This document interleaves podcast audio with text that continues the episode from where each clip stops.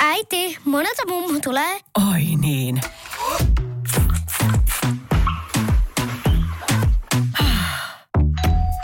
Helpolla puhdasta. Luonnollisesti. Kiilto. Aito koti vetää puoleensa. Jos mä olisin sarjamurhaaja ja tappasin pelkästään prostituoituja. Ja sä hautaisit ne sun takapihalle. Niin, ja sit se olisi mun huoropuutarha. Moi, me ollaan Pauliina ja Justina ja tää on Huoropuutarha. Moi. Ja meillä on taas horoskooppi ensin. Kyllä. Ja tällä kertaa on vuorossa rapu. Joo, ja siis mä nyt taas luin niinku oikein semmoisen perus luonnekuvauksen, että millaisia ravut on. Mm-hmm. Ja ne on luoteeltaan lämpimiä ja äidillisiä, mutta ja. niiden tunteet voivat muuttua kuin salaman iskusta. Mulla on niinku just silleen huolehtavaisia, rakastavia, mutta voi silmän räpäyksessä muuttua ihan päinvastaiseksi. Joo. Eli tota, intohimorikokset on rapujen alaa ehkä. Mm. Siis mä oon tosi pahoillani kaikille, jotka horoskoopit rapuja, koska mä en löytänyt oikeasti paljon mitään tästä. Ja sitten silleen, että niillä on hyvä muisti, niin hyvästä kuin pahassakin. Eli ne vaan niinku kantaa kaunaa ja kostaa niinku pitkänkin ajan päästä niinku vääränä, mikä niillä, mitkä ne niinku kokee, että ne on kokenut. Joo. Mutta siis mä en oikeasti löytänyt niinku sarjamurhaajia, jotka, tai kuuluisia murhaajia, jotka olisi horoskoopilta rapuja. En mä aikaan, mutta mä luin jostain tyylin, ihan randomin lauseen jostain, että Rapu on horosko- horoskooppimerkeistä se, jota pidätetään eniten, mutta mä en tiedä yhtään, siis toi on oikeasti varmaan joku ihan tuulestemmattu niin, juttu. Niin. Mä, vaan, mä muistan, että mä luin sen jostain, mutta... Joo, mutta siis varmaan toi, onko se Karl Pansram, mm. mitä se laustas, niin se on aina semmoinen, jonka mä tunnistin niin kuin etukäteen, kun mä yritin googlettaa kuuluisia rikollisia. Joo. Ja siis se oli tosiaan sarjamurhaaja 20-luvulla. Joo, se vähän niin kuin murhasi ja ryösti ja raiskasi ympäri maailmaa tyyliin, siis Joo. Amerikassa ja Afrikassa ja Euroopassakin vissiin. Ja, Niinpä. ja sitten tota John Dillinger, se pankkiryöstäjä ja yksi FBIn top-listalla oli pitkään niin sille se kaikista etsitty rikollinen, niin se on kans rapu. Eli joo. tota, jos sä oot rapu, niin ehkä susta ei tule sarjamurhaaja, mutta voisi just tulla joku muu kuuluisa rikollinen. Niin, tai niin kuin Janine Jones, joka oli sarjamurhaaja ja sairaanhoitaja, joka oh. siis oli vastuussa ehkä jopa 60 hänen hoidossa olleen lapsen ja siis vauvan Uh, okay. Myrkyttämisestä ja murhasta, mikä on tietysti tosi masentavaa, mutta... Kiva siihen äidilliseen ja lämpimään huolehtivaisen luonteeseen. Mutta päätyy tämmöisiin ammatteihin sitten. Niin. Mun molemmat vanhemmat on rapuja. Olen paroillasi. Joo.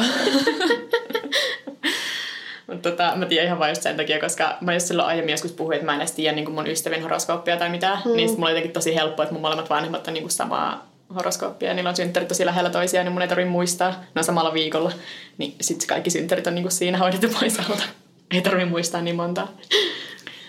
Oliko mitään muuta vielä?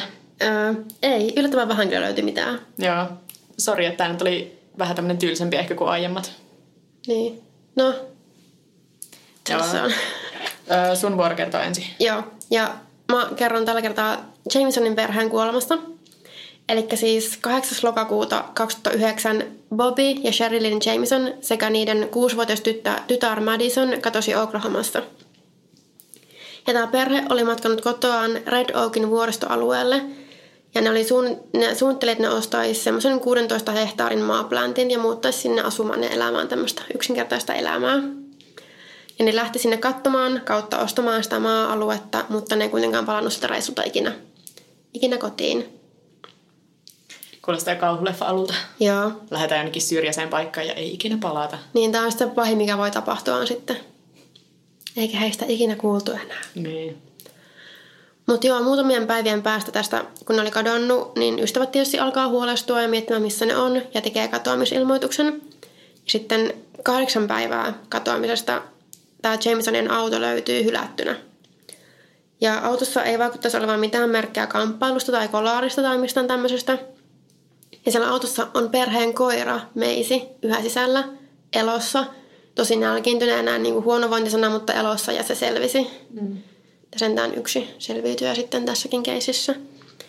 Mutta sieltä autossa löytyi kyllä vähän kaikkea muuta, mikä on, riippuu vähän miltä kantilta katsoa, niin enemmän tai vähemmän epäilyttävää. Et sieltä löytyy Bobin ja Sherilyn henkkarit, niitä lompakot ja ainakin Bobin puhelin. Siellä oli myös GPS, karttoja – ja 32 000 dollaria käteistä. Ja mä eka mietin, että ilman noita rahoja tämä kombo ei olisi mikään hirveän erikoinen. Että okei, niiden, tai totta kai se on outoa, että ne vaan jättää ja ne ylipäänsä katoaa. Mutta Niin, siis, niin. siellä on Mut niinku kyllä se lompakko ja vähän- henkkarit ja jotain karttoa, jos ne menee johonkin vuoristoalueelle syrjäiselle. Niin, mutta luulisin, että ne olisi myös sellaisia, jotka ottaa mukaan, kun poistuu. Niin. Mutta sitten toisaalta, jos sä tiedät, että sä oot niin syrjässä, että ei kukaan murtaudu sun autoon ryöstämään sun lompakkoa, Niin. niin ehkä se on sitten sama, ja jos sä tiedät, että sä oot menossa jonnekin, missä sä et tarvii sitä. Niin, että silleen niin kun, mun mielestä siinä ei silleen mitään outoa ole, että, ne olisi, että se on niillä mukana, että ne olisi esimerkiksi yrittänyt lähteä pakoon tai jotenkin kadottaa silleen itse, että mun mielestä ne on ihan normaaleja asioita. Ja periaatteessa myös nuo rahat olisi tavallaan aika, tai ei ihan hirveän epäilyttävää, koska jos ne oli oikeasti menossa ostamaan sitä alue, Niin. maa-aluetta, Niinpä. niin ehkä se oli käsiraha tai jotain. Mm. Ilmeisesti ne oli myös niin kuin tunnettuja siitä, että ne piti mukana isoja rahasummia, mutta en mä tiedä, onko se sitten niin kuin, että pari tuhatta dollaria, vaan sille 32 000 dollaria. Se on kuitenkin aika paljon. Mutta siis se on täysin järkevä niin siihen nähdä, että ne on menossa ostamaan jotain isompaa Niin. asiaa, niin ihan normaalia siihen nähdä. Niin, mutta totta kai toi eka kuulostaa tosi epäilyttävältä, mutta mun mielestä siihen voisi löytyä ihan järkevä selitys. Ja äh, sitten mä löysin vähän vaihtelevaa infoa, että mitä muuta sieltä autosta löytyi ehkä, tai ei oikeasti löytynyt. Oli, että äh, siellä olisi ollut pilleripurkki, ja tosiaan oli vain nyt pilleripurkki. Okei, oliko ne särkylääkettä? Niin. oliko se tyhjä purkki, oliko ne unilääkkeitä. Ja että se pilleripurkki olisi kuulunut jollekin miehelle, joka niin kuin asuu sillä hetkellä niin kuin niiden kanssa samassa talossa. Siis joku alivuokralainen tyyliin. Joo, okei. Mutta jos oli jotain ihan perussärkylääkettä, vai onko tällä vaan haluttu niin kuin hakea vähän semmoista, että okei, siellä oli jotain lääkkeitä. Niin. Ja sitten vielä oudompi, että siellä olisi ollut Serilinin kirjoittama 11-sivuinen ilkeä kirje miehelleen. Okei. Okay. Ja että tota, tämä Sherilinin äiti olisi sanonut, että joo, tämä on ihan normaalia käytöstä sieltä, koska ne Sherilin ja Bobby oli molemmat kärsineet vakavasta masennuksesta elämänsä aikana. Että se oli vähän sillä kuitattu, että se olisi ihan normaalia. Okei, okay, joo. On taisi silti vähän outoa, mutta Todella outoa.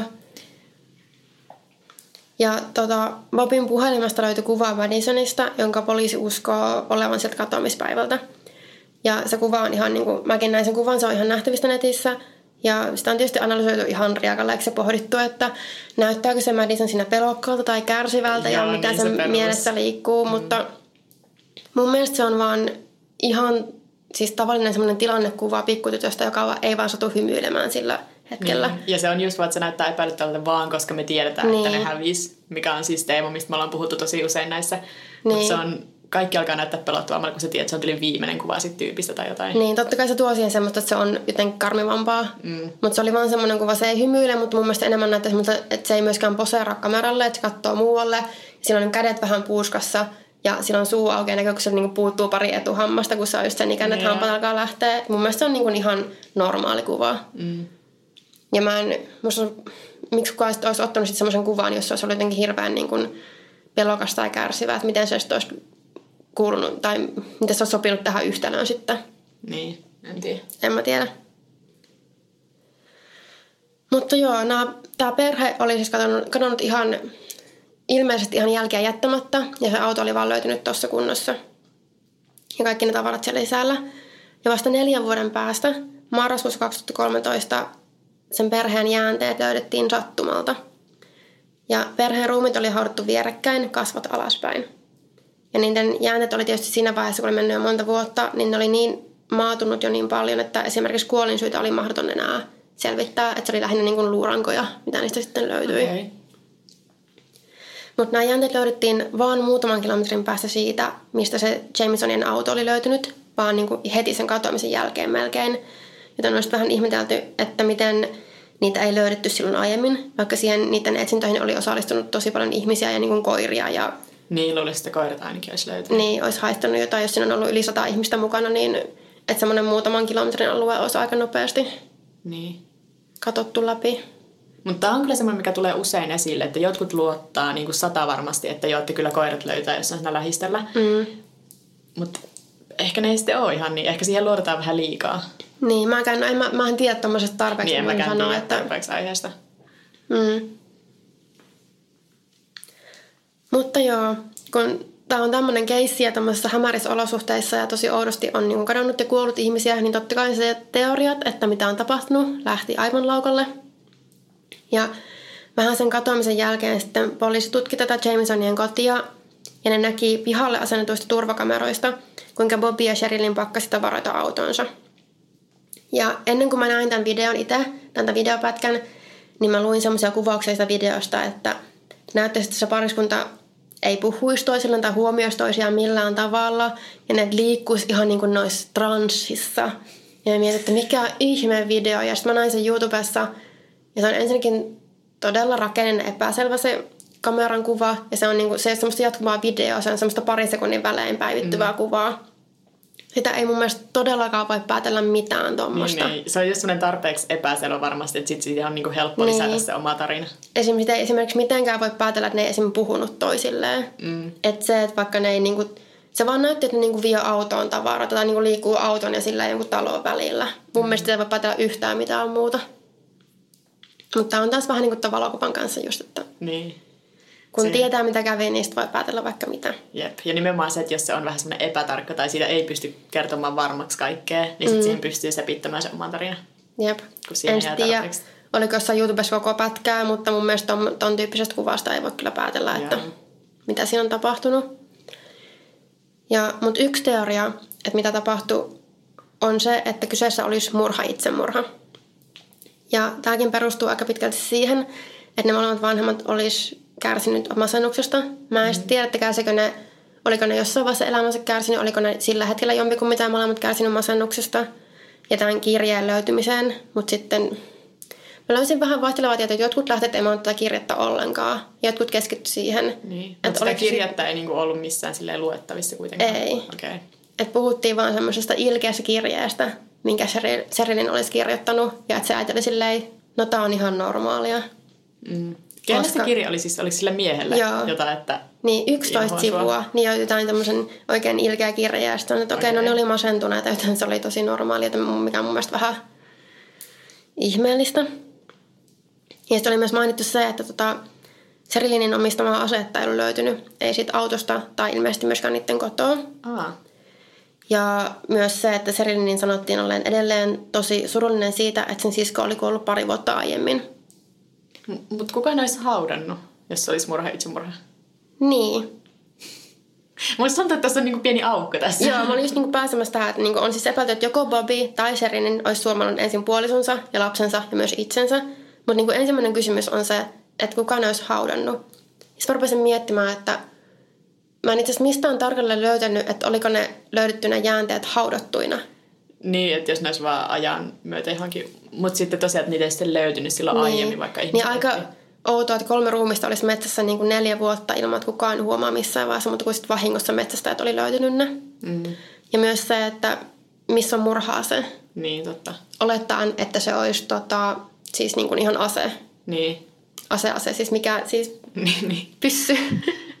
Koska kyllähän se on siinä vähistellä. Okei, en mä voi... niin. Ei. Yksi teoria, minkä mä luin jostain Redditissä, on, että se joko Bobby tai Serinin olisi myrkyttänyt muut ja itsensä, että siksi ei löydetty murha-asetta. Ja myös se, että kun ne oli niin maatunut jo ne jäänteet, ei mitenkään pystynyt niinku päättelemään, että mikä, mikä se murhatapa olisi.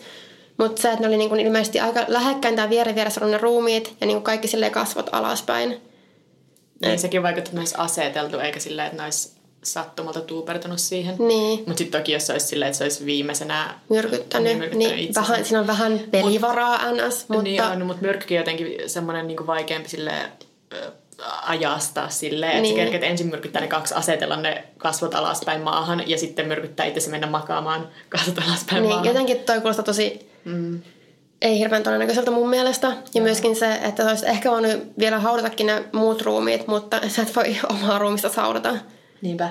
Ja mä en voi uskoa, että se olisi ollut siellä niinku vuosia hautaamatta ilman, että kukaan olisi huomannut mitään. Ja sitten onko siinä teoriasta joku, että sitten joku ohikulkija on löytynyt ne ruumiit jostain sieltä autosta tai sitä ympäristöstä ollut silleen, minäpä hautaan nämä tänne Niin. ja en kerro kellekään. Onko siinä ollut joku Vien tämän aseen tästä ylimääräinen tai itselleni. niinku ulkopuolinen tai joku semmoinen osapuoli, ketä me oltiin tietysti, se on Niinpä. pyytänyt silleen, voitko haudata tätä mun perheen ja mun ruumiit. Niin, mutta siis mun mielestä kyllä oikeasti vaikuttaa sille, että jossakin on joku, joka tietää jotakin, koska miten ne olisi muuten oikeasti päätynyt kaikki silleen kasvot alaspäin. vaan sinne. Mutta mä vähän, vähän epäilen kyllä tätä. Mm. Ja ö, toinen teoria liittyy Bobin isään. Ja sillä sen isällä ja Bobilla oli ollut pahoja rahariitoja, ja että se isä olisi usein otteeseen uhkaillut Bobia ja sen, sitä perhettä ja uhannut niiden henkeä. Oho, okei. Okay. Ja sanottiin myös, että sillä isällä oli yhteyksiä Meksikon mafiaan. Okei. Okay. Ja tämä oli tosi turhauttavaa, koska sanottiin tämä yhteys, että oli ehkä yhteys Meksikon mafiaan. Ja seuraava lause oli aina, että isä kuoli kaksi kuukautta poikansa katoamisen jälkeen. Eikä mitään muuta infoa. Niin. Just tommonen, se kuulostaa tosi mysteeriseltä, mutta saiko se sairaskohtauksen? Niin, vai... eri asia, jos siinä oli silleen, että se vaikka murhasi tai tappoi itsensä, koska sitten se voisi olla silleen, aa, syyllisyydestä. Niin. Mutta sitten jos se on vaan silleen, kuoli luonnollisista syistä, niin ei se välttämättä tarkoita sitä yhtään mitään. Mm. Tästä tulee tosi sopivasti, että jätetään tämmöisiä yksityiskohtia pois, että saadaan ehkä kuulostamaan vähän paremmalta. Mm. Tai jännemmältä tämä juttu. Ja yksi tosi suosittu teoria on se, että kuolema liittyisi huumeisiin tavalla tai toisella. Näillä alueilla liikkuu ilmeisesti erityisen paljon metamfetamiinia. Ja sitten Bobin ja Serilinin sanottiin olleen riutuneen näköisiä ennen katoamistaan. Mm. Että ehkä ne olisi sitten niin sekaantunut väärin piireihin ja se kuolema olisi liittynyt huumediiliin, joka olisi mennyt pieleen.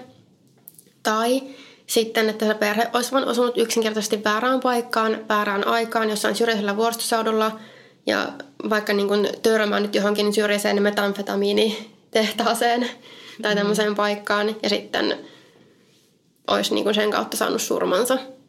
Niin. Tässäkin, tämä mun mielestä voisi olla todennäköisempi kuin se murha itsemurha, mutta tässä mikä mua mietittää on se, että ei mitään kampelun jälkiä, ei autossa, eikä ilmeisesti, no en tiedä, ehkä niistä ruumista tai jäntistä ei voisikaan löytää enää, olla, niin. voisi niin löytää, mutta tota...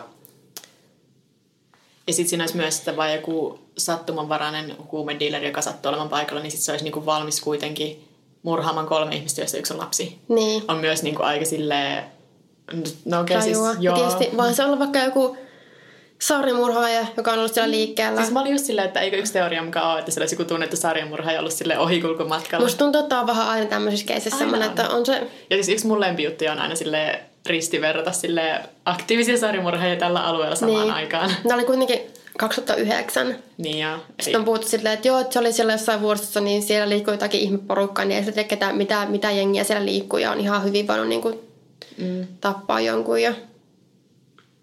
En mä tiedä, mä oikein tiedä, uskonko mä tohonkaan, mutta on se mun mielestä vähän todennäköisempää kuin se murha, itsemurha. Joo, kyllä mun mielestä se on todennäköisempää, että siihen liittyy joku ulkopuolinen.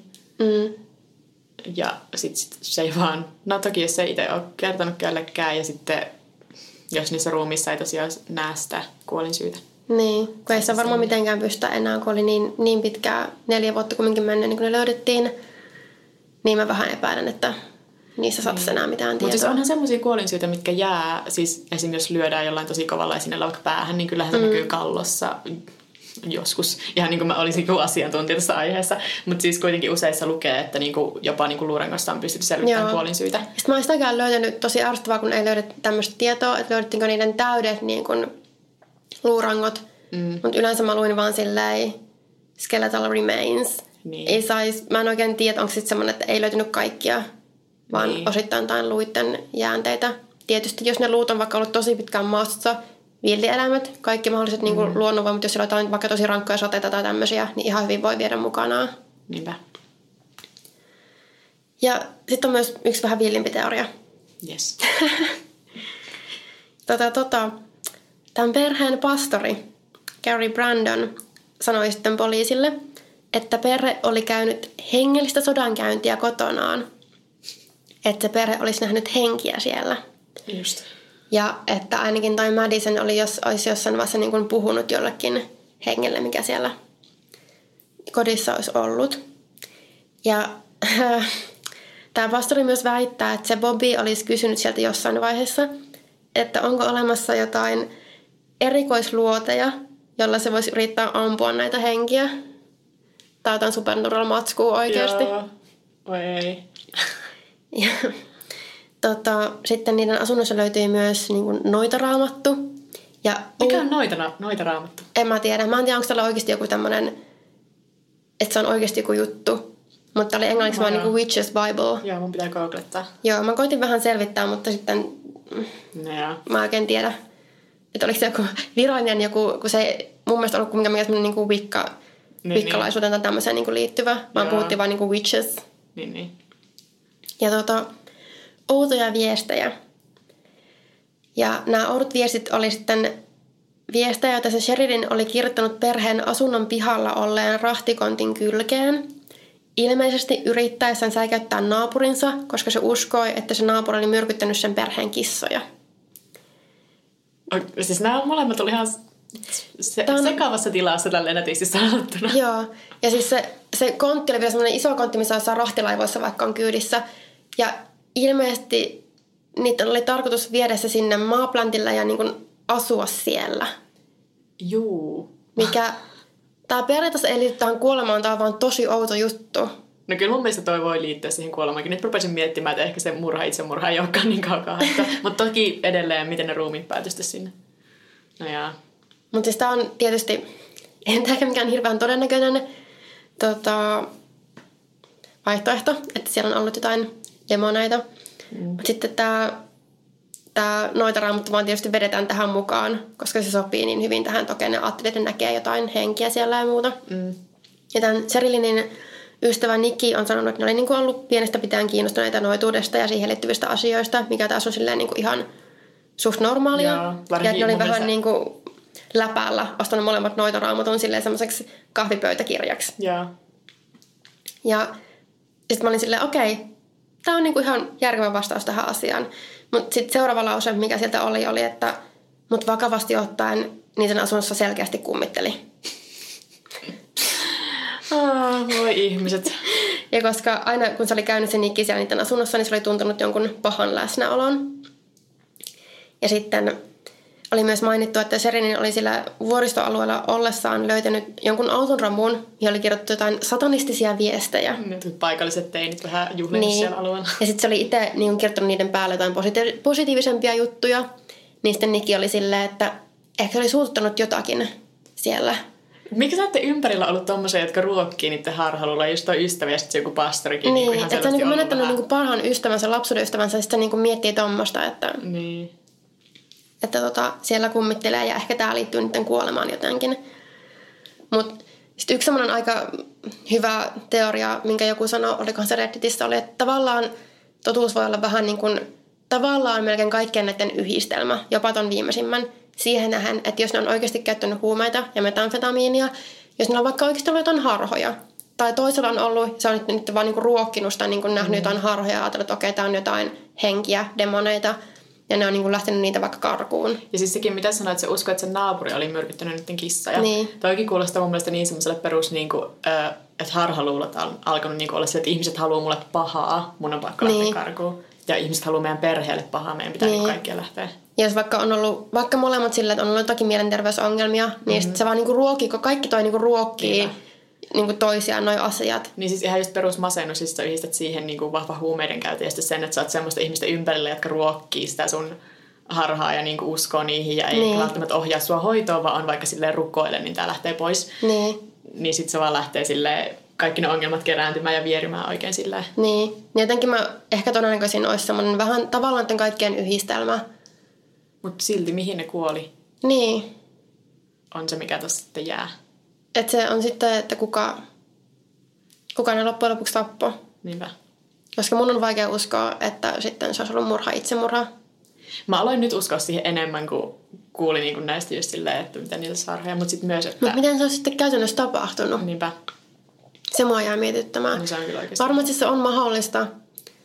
Ja taas kun ei, ei voi tietää ihan varmasti, että miten tarkasti nämä, miten tarkkaan nämä tiedot on, mitä tässä löytyy. Niinpä. Että oliko ne ihan vieri vieressä ne ruumiit jotenkin tosi tarkasti osoiteltu. Oliko ne kaikki just samalla lailla niin kuin, silleen kasvot alaspäin. Niin, niin, koska sitten jos se, se yksityiskohta poistetaan, että ne oli jotenkin hienosti aseteltu sinne, niin, niin ei siihen sitten välttämättä liity ketään ulkopuolista. Niin, että vuosien varrella melkein minkä tahansa murha-ase saattaa hävitä ihan mm. niin kuin Niinpä. suht helpostikin.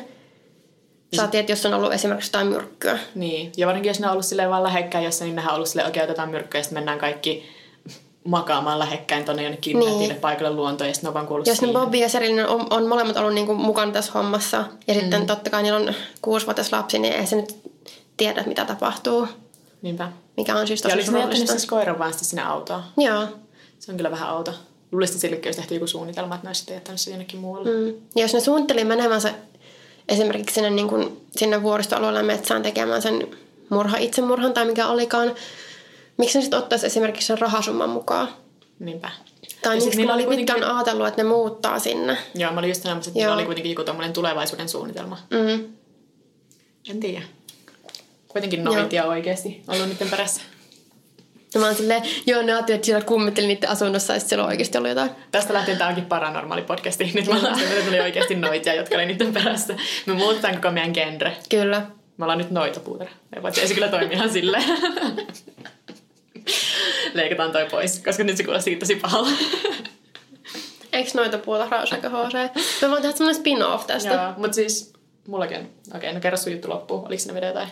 Ei, tämä oli Okei, tässä. koska siis mulla on sarjamurhaaja pariskunta, joka tunnetaan nimellä San Franciscon noitatappajat. No niin. Eli noidat on niinku tämmönen, mä vannon, että me ei suunniteltu tätä etukäteen. Tää on aina. sattumaa. Tässä on jotain paranormaalia. Joo, mutta siis Michael Carson ja Susan Carson, jotka tosiaan tunnetaan San Franciscon noitatappajina, sillä niiden missiona oli tappaa jokainen, jonka ne uskoi olevan noitia. Aa, mä olin sillä, että mä luulin, että ne on itse noitia. Ei, nämä Vähän niin kuin vampyyritappaja. Niin, tai silleen niin kuin, Niin, niin. niin. Ja siis San Francisco tai Kalifornia ylipäätään, siis ihan täynnä sekopäitä. Ja sitten tota, arvo milloin nämä murhat tapahtuu? Kasarilla. 80-luvulla totta kai.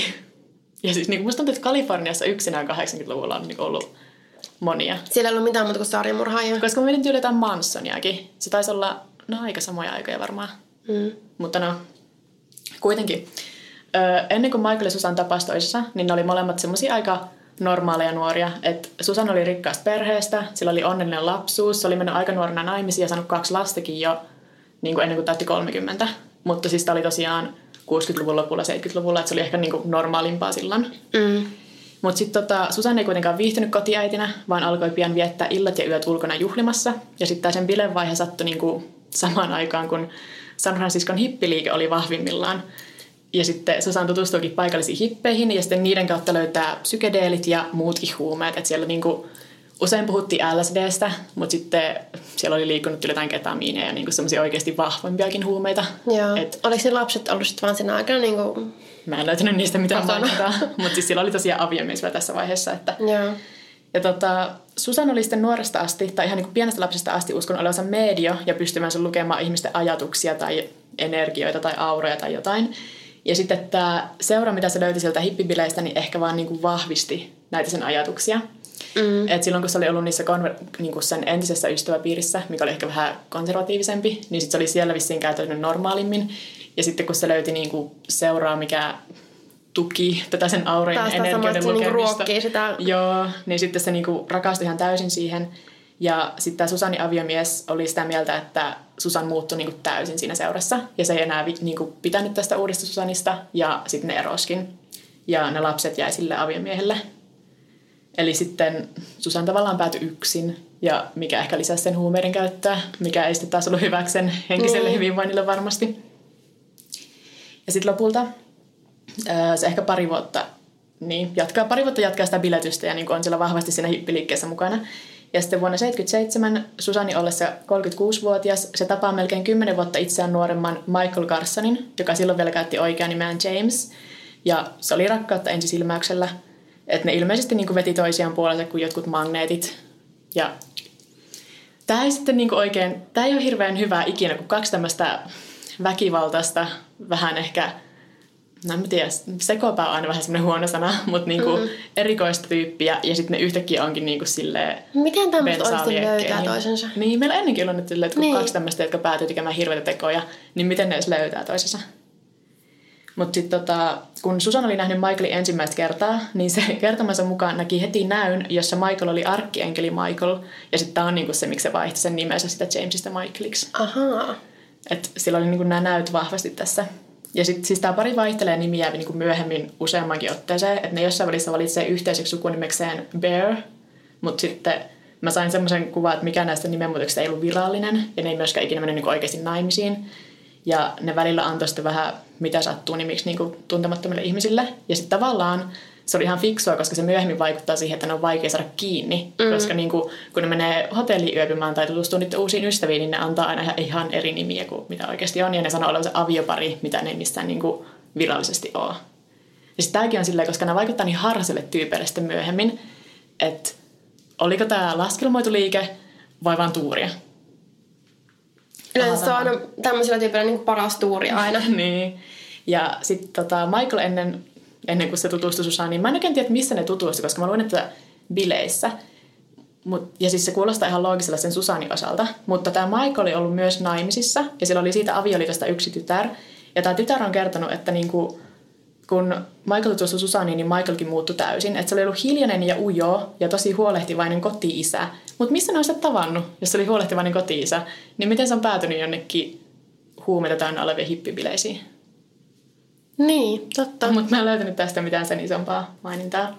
Mutta tosiaan hiljainen ja ujo, mikä myös kuulostaa semmoiselta, että se on varmasti ollut myös sitten helposti ohjaltavissa. Niin, niin kuin yleensä näissä on myös se, että Joo, on paljon niin kuin dominoivampi. Joo, dominoiva kymmenen vuotta vanhempi mm. nainen. Ja, mutta sitten Susanin kanssa ollessaan Michaelista oli tullut väkivaltainen ja pelottava, ja niin pelottava, että lopulta tämä sen tytär ei halunnut enää viettää ollenkaan aikaa isänsä luona. Ja su- lopulta Susan ja Michael lähtee reppureissulle Eurooppaan. Ja sitten siinä vaiheessa tämä Michaelin ex-vaimo päättää, että okei, nyt on hyvä hetki kadota kokonaan Michaelin elämästä ja viedä tämä tytär mukanaan. Että aika pian sen jälkeen, kun ne alkaa seurustella, niin sitten kaikki ihmiset niiden ympäriltä niin kuin häviää. Et vaikka ne ei tässä vaiheessa vielä tappanut ketään, niin kaikki alkaa olla silleen, että nämä on outoja. Mutta sitten loput lähtee viimeistään siinä vaiheessa, kun alkaa tappaa porukkaa. Mutta siis tämä Michaelin tytär on kertonut tosi paljon tästä just sen elämästä, että se oli oikeasti niin kuin, se oli nähnyt nälkää siellä asunnolla. Ja muutenkin siellä sille, sen isän luona oli ollut aina niin ahdistava ilmapiiri sen jälkeen, kun Susan oli muuttanut sinne asumaan. Eli selvästi se Susan oli huono vaikute Michaelille. Ja sitten se tosiaan myös esitteli huumeet siihen Michaelin elämään. Että se ei ollut varmaan niin kuin ennen käyttänyt oikein mitään, mutta sitten nyt vahvasti psykedeelejä ja ilmeisesti myös vahvempaa. Tosi mielenkiintoista, että miten on sitten saanut sen lähtemään tuohon mukaan alun perinkään. Niin, mutta kai se, että jos oli niin hiljainen ja sitten se Michaelin tytär itse sanonut, että sen isä oli aina niinku seuraajatyyppiä. Eli se niinku otti vaikutteita vahvasti, mitä yleensä ajattelee vain jostain tyylin teini-ikäisistä, mutta sitten kai jotkut säilyttää sen niinku aikuisielle asti, että ne vaan haluaa seurata jotakuta. Niin, ne löytää niinku niin jonkun semmoisen elämää suuremman niille niinku henkilöille, ja sitten ajattelee, että mm. tämä on se No sitten päästään 80-luvulle, koska vuonna 1980 Susan ja Michael palaa sieltä niiden Euroopan reissulta, koska niiden rahat loppuu kesken. Ja ne alkaa etsiä kämppää, jossa yöpyä sieltä San Francisco-alueelta. Ja ne tutustuu 22-vuotiaaseen Kerin Barnesiin, joka on muuttanut San Franciscokseen ollakseen näyttelijä. Niistä tulee tosi nopeasti hyviä ystäviä, ja koska Kerin tarvitsee kämppiksi ja maksaakseen vuokran, ja Susan ja Michael tarvitsee asunnon, niin ne muuttaa saman katon alle. Mm. Mutta muutaman kuukauden yhdessäelon jälkeen Susan kuitenkin tulee siihen tulokseen, että Kerin on noita ja sen täytyy kuolla. Okei. Okay. Ja sitten ainakin yhdessä lähteessä oli mainita siitä, että tähän saattaisi liittyä se, että Susan ja Michael oli tykännyt sit Kerinistä niin paljon, että ne olisi halunnut sen niin kuin kolmanneksi osapuoleksi niiden tähän avioliittoon, tai mm-hmm. niin kuin Michaelin toiseksi vaimoksi. Ja sitten Kerin oli niin kuin kieltäytynyt siitä. Ja sitten se onkin noita, joka pitää tappaa. Selkeästi. Joo. Tämä Susani Uskosen omiin median kykyihin oli tässä vaiheessa edennyt semmoiseen aika outoon vaiheeseen, että se muun muassa kertoi, että Allah ilmestyi sille ja antoi listan noidista Yhdysvalloissa. Ja sillä listalla oli muuten muun muassa presidentti Ronald Reagan ja talk show juontaja Johnny Carson.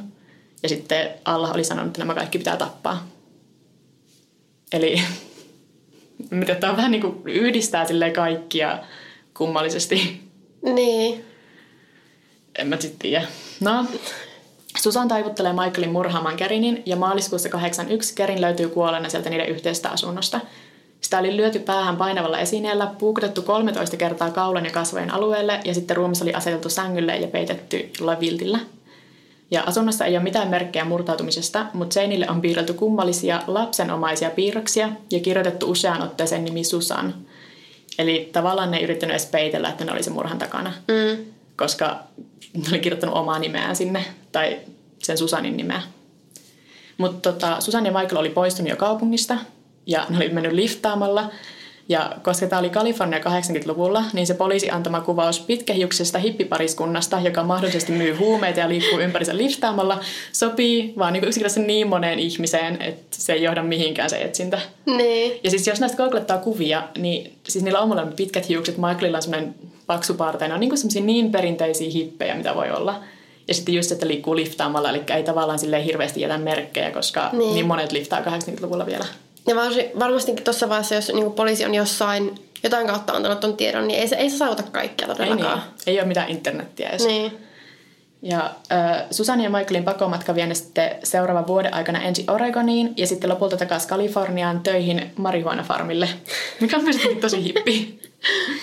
Äh, Siellä samalla farmilla töissä olleet kuvaili myöhemmin Susania ja Michaelia oudoiksi anarkisteiksi, jotka jatkuvasti puhui siitä, kuinka pian alkaisi ydinsota ja tulisi maailmanloppu.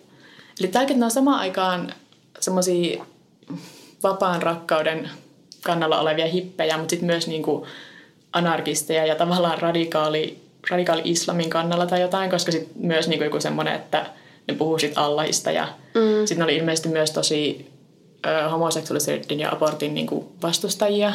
Että niillä oli sitten semmoisia tosi konservatiivisiakin uskoja. Ja sitten ne oli ollut siellä farmilla työntekijät vaan oli silleen, joo, ne oli kyllä ihan friikkejä. Silleen, no, mä ymmärrän kyllä. Niin. Sitten tota, toukokuussa 82 Michael tappoi siellä toisen, siellä samalla farmilla työskennelleen miehen, Clark, Clark Stevensin, ampumalla tätä ja sitten se yritti hankkiutua ruumiista eroon polttamalla ja hautaamalla sen. Ja tämän tapon motiivi oli sitten se, että Clark oli käyttäytynyt epäkunnioittavasti Susania kohtaan ja yllätys, yllätys, Susan vaistosi, että Clark oli noita ja se piti tappaa. Kauhean mielenkiintoista, että just niiden kohdalla sattuu kaikki noidat. Joo, ja sitten myös aina, että ne noidat käyttäytyy epäkunnioittavasti Susania kohtaan. Mm. Antaa pakit tai... Mä en tiedä, mikä tämä Clarkin epäkunnioittava käytös oli, siitä ei ollut mitään tarkempaa missään. Joo. Mutta siis menee kaksi viikkoa ennen kuin kukaan löytää sitä Clarkin ruumista. Ja siinä vaiheessa Susan ja Michael on taas niinku vaihtanut jo maisemaa. Et ne on vieläkin Kaliforniassa, mutta ne elää keskellä ei mitään, jossain metsämökissä. Ja palaa sivilisaation pariin vain ostaakseen ruokaa. Yhdellä näistä ruohakureissuista pari liftaa kyydin John Hellierilta. Ja jossain vaiheessa matkaa Susan saa yhden näistä sen ennakkoaavistuksista, tai mistä lie energia-aaltojen lukemisesta. Ja arvaa mitä, John Hellier on noita, jonka on kuoltava. Oikeasti. Ja sitten tässäkin oli jotain, että ilmeisesti kun ne oli istunut niin kaikki sille 300 etupenkillä, niin tota, sen Johnin jalka oli koskettanut Susanin jalkaa. Että siinäkin oli niin vähän semmoinen epäkunnioittava aspekti, ja sitten sen takia se oli noita ja sen pitää kuolla. Et niin kuin, sille, onko tämä sekopää vai onko tämä vaan... Tai no siis onhan se niinku hullu, että se tappaa tämmöistenkin takia, mutta niinku, näkeekö se oikeasti näkyjä? Vai mm. onko se vaan silleen, mä en tykkää tästä tyypistä ja sanoo Michaelille, että se on muuten noita? Niin, mutta mun on vaikea... Tuossa just tulee vähän semmoinen, että tuskin oli mitään semmosia... Ta- siis NS-normaaleja, tyypillisiä sarjamurhaajia, mm. koska esimerkiksi ei mitenkään yrittänyt piilottaa niitä, niitä tekoja.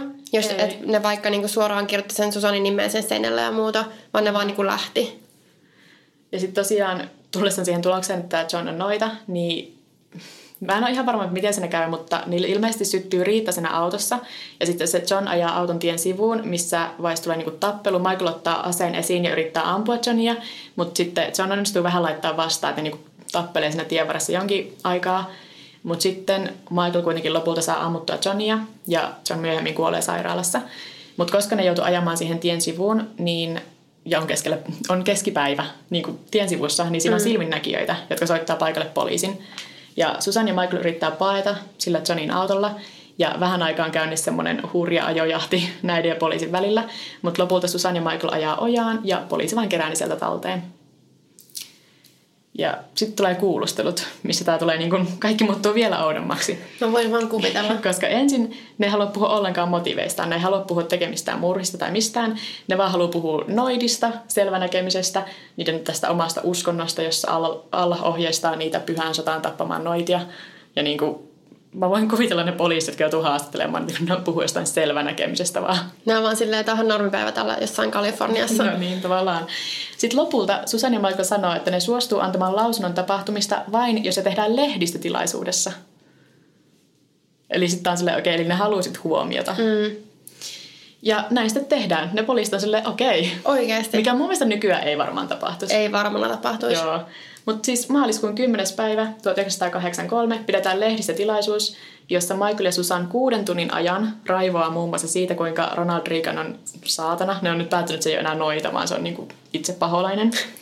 Yhdysvallat on täynnä noitia. Homoseksuaalisuus ja abortit johtaa kuolemaan tai ilmeisesti siihen ydinsotaan, joka oli tulossa.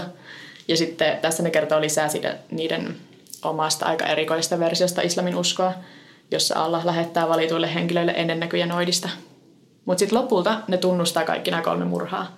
Et tässä lehdistötilaisuudessa ne sanoi ihan suoraan, että joo, että me murhattiin nämä, koska ne oli noitia. Et Niin, me että ne ei niinku- mitenkään niinku ajatellut, että ne mitään väärin. Joo, tässä vaiheessa vaikuttaa, että ne ei näe mitään niin väärää niiden teoissa. Mutta sitten vaikka ne tässä lehdistötilaisuudessa tunnustaa ne murhat, niin sitten vuotta myöhemmin käytävässä oikeudenkäynnissä molemmat väittää olleensa syyttömiä. Mutta sitten mä mietin, voisiko olla niinku asianajajan neuvo, mutta aika huono asianajaja, jos antaa vasta neuvon, että sanoo muuten, että olet syytön. Siitä ei ole mitään hyötyä, koska kumpikin tuomitaan kaikista kolmesta murhasta elinkautiseen, joita ne istuu vieläkin eri vankiloissa tietty, mutta ne kirjoittelee mm. kirjeitä toisilleen. Eli minkä nyt suunnilleen? Öö, ne on yli 60, mutta onko sitten, että Susanna varmaan jo 70 jotakin. Joo. Joo. Mutta siis kumpikaan ei osoittanut mitään kiinnostusta ehdonalaiseen, mutta koska ne on molemmat yli 60-vuotiaita ja Kaliforniassa on sellainen laki, jonka perusteella niinku, onko se niinku just yli 60-vuotiaille vangeille niinku automaattisesti tarjotaan, niinku, että jotta ehdonalaiskuulustelu, koska ne ei halua pitää vanhuksia vankilassa, koska Kalifornian kaikki vankilat on muutenkin täynnä. Mm-hmm. Niin sitten se kri- vankilakriisi yhdistettynä siihen, että nähdään vähän sille epäeettisenä pitää niin kuin vanhuksia vankilassa, niin on tämmöinen laki, missä niille automaattisesti tarjotaan kuulustelua, ei välttämättä ehdonalaista, mutta mahdollisuutta siihen. Joo. Ja ne ehdonalaiskuulustelut piti olla vuonna 2015, ja se Michaelin tytär sitä ekasta avioliitosta vastusti ja vastustaa yhä vahvasti näitä ehdonalaisia. Että se on antanut useita haastatteluja ja kirjoittanut artikkeleja, joissa puhuu lapsuudestaan ja siitä, että se uskoo, että nämä molemmat on vieläkin vaarallisia, eikä niitä pitäisi päästää vapaalle. No, mä voin kyllä uskoa, että se olisi ihan mahdollista. Mm. Mutta siis vaikka tämä pariskunta on nyt ohittanut sen ikärajan, niin ei ole mitenkään kovin todennäköistä, että kumpikaan niistä pääsisi ikinä koska kumpikaan ei ole vieläkään kertaakaan näiden yli 30 vuoden aikana osoittanut minkäänlaista katumusta teoistaan. Ja sitten silloin 2015 Michael ei osallistunut lainkaan se ehdonalaiskuulusteluun. Se sanoi, että en halua osallistua, koska niin kuin en halua myöntää, että uskoni on väärästä. Niin kuin, että seison vieläkin tämän uskoni taustalla tästä noituudesta ja kaikesta. Joo. Ja sitten Susankaan ei päätynyt pääsemään ehdonalaiseen, mutta siis se oli ehkä ilmeisesti käynyt sitten jonkin aikaa ainakin siinä kuulustelussa, koska se oli niin kuin aktiivinen ollut jossain vaiheessa. Ja sitten se, mikä mua tässä kiinnostaa, on se, että oliko nämä oikeasti kaksi sekopäistä hippiä vai oliko toi niin kuin vaan tekosyy? Että näkikö se Susan oikeasti näkyjä? Koska No niillä uhreilla oli sitten yhteistä se, että se Susan ei tykännyt niistä. Tai ne teki jotain, mikä sai Susanin niin kuin kääntymään niitä vastaan, että just antoi pakit tai jotain muuta. Niin. Musta tuntuu, että se voi olla semmoinen, että käy jotain tuommoista, jotain tosi pientäkin ehkä. Ja sitten se Susan on silleen, että hei, mä muuten, mä näin näin. Niin. Ja ehkä se uskoo sitä itsekin. Niin. Tai ainakin jossain vaiheessa usko, mutta niinku, sitten sanoo sille Michaelille ja on niinku sitten, ja se on niin vietävissä. Niin, että sitten se eskaloituu, ne niinku, vaan niinku bensaa liekkeihin molemmat niinku toisilleen ja sitten se menee tähän. Mutta kummallekaan ei missään vaiheessa tehty niinku arviota niiden mielenterveyden tilasta. Tai ainakaan mä en löytänyt mistä, että olisi tehty. Ei. Mutta mä en tiedä, onko se niinku vaan, koska se tapahtui 80-luvulla. Koska musta tuntuu, että nykyään puolustusasianajaja ehdottomasti olisi niinku syyntakettomuuskortin vetänyt esiin, että joo, että nämähän on selvästi Vaikuttaa siltä, sekaisin. Niin. Että sitten tavallaan mulle tulee tästä semmoiset vahvat kulttijohtaja- ja seuraajavipat, just koska se Susanna on semmoinen vahvempi persona, vanhempi, Michael on semmoinen, en mä tiedä, seuraaja, mm. persoonallisuus, joka tekisi kaikki likaiset työt tämän Susanin puolesta. Mutta sitten toisaalta, jos Susan olisi ollut täysin tietoisesti toimiva psykopaatti, niin kuin, joka käytti vaan tätä tekosyynä, niin miksei se oikeudenkäynnissä vaan vierittänyt kaikkea Michaelin niskoille? Niin. Koska se olisi helposti voinut tehdä. Se olisi voinut sanoa, että mä en itse tappanut ketään, että mä olin paikalla, mutta mä en niin tehnyt mitään, niin se olisi saanut ehkä kevyemmän tuomion. Mutta tämä on niin tosi harvinainen keisi siinä mielessä, että ne molemmat seiso niin toisensa rinnalla kaikissa oikeudenkäynnissä. Niin. Ne ei, yrittänyt, ne ei ikinä kääntynyt toisiaan vastaan. Ja yleensä monesti sille yksinkertaistaan sitä psykopaattijuttua sillä, että jos olisi psykopaatti, eli tietoinen sitä, mitä tekee, tai niin tekisi sen mm. ihan täydellä ymmärryksellä, niin silloin myös yrittäisi piilottaa sitä, mitä on Niin, tehnyt. Totta. Se kir- kirjoitti nimenomaan sitä Susania joka paikkaan sinne. Niin. Ja, sitten, no Ja täs- se keskellä päivää se, Joo. sitten se Mutta sitten mä en tiedä, pitäisikö mun tuntea vähän sääliä sitä Michaelia kohtaan, mutta toisaalta se tappoi kolme ihmistä. Mutta mm. se vaikuttaa niin semmoiselta, Et että se mun on vaan- uskoa, että kumminkin aikuinen ihminen olisi sitten niin... Niinpä. Ja nyt toi, se Michaelin tytär on tosiaan, koska siis näitä kahta epäillään myös, että olisi voinut siellä niiden Euroopan reppureissulla murhata ihmisiä. Koska sitten heti kun ne tuli sieltä takaisin, niin ne aika nopeasti alkoi murhata ihmisiä niin kuin Amerikassa. Voisi luulla, että sielläkin on sitten. niin nyt mä luin itse asiassa eilen just uutisen siitä, että toi Michaelin tytär oli käynyt luovuttamassa DNAtaan Irlannin poliisille, koska siellä on jotain avonaisia keissejä siltä ajalta. Okei. Niin sitten, koska se DNA olisi niin lähellä, että niitä voisi ehkä silleen ristitestä. Eli Milloin se oli siis tapahtunut? missä ihan tänä vuonna tämä DNA-luovuttaminen. Joo, kun mä mietin, että olisiko se tapa, tapahtuiko se niin tämän OG Night Stalkerin jälkeen. Itse asiassa varmaan joo, mutta sitten musta tuntuu, että se lähti ehkä liikkeelle siitä, että noin ehdonalaiskuulustelut olisi pitänyt olla silloin Okei. 2015. Ja nyt se Michael, kun se kieltäytyi se omasta, niin sillä pidetään ö, tyylin kahden vuoden päästä se. Niin se voi olla, että koska se tytär vastustaa sitä niin vahvasti, niin se toivoo, että tulisi niinku lisää rikoksia, Niin. koska ei, niistä ehdot, ei nyt päästä ehdonalaisen semmoista, joka just joutuu syytteeseen vielä uudesta murhasta. Niin. Mutta en mä usko, että se Michael itsekään haluaa va, niin kuin vapaalle jalalle. Ja näistä kahdesta on just kuvia, kun ne nauraa siellä niiden alkuperäisessä oikeudenkäynnissä. Ja sit, koska ne ei niin kuin, tunne mitään katumusta näistä teoista, ne luulee ilmeisesti oikeasti, että ne tappoi noitia. Joo, ja ne pääsis vapaalle, niin mun on vaikea uskoa, että ne olisi yhtäkkiä ihan ns. normaalia, normaaleja niin kuin tämmöisiä kuuliaisia mm. kansalaisia. Että jos ne on ihan oikeasti uskoo siihen, mitä ne teki, niin miksi ne jatkaisi saman tien, kun niillä on mahdollisuus siihen? Niinpä. Ja ne voi ajatella, että, tai kukaan ei voi ajatella, etteikö ne olisi niin kuin vaaraksi sitten muille ihmisille tai... Niin. Ja sitten, niin, en mä tiedä. Ja ne oli ollut niin ilkeitä sille sen Michaelin omalle tyttärelle, vaikka siis se oli ensin ollut niin semmoinen hyvä koti-isä. Ja sitten kun se joutuu mm. tuommoisen vaikutuksen piiriin, niin se oli ollut väkivaltainen. Tosi pelottavaa, että voi niin kuin Joo. aivan täysin muuttua.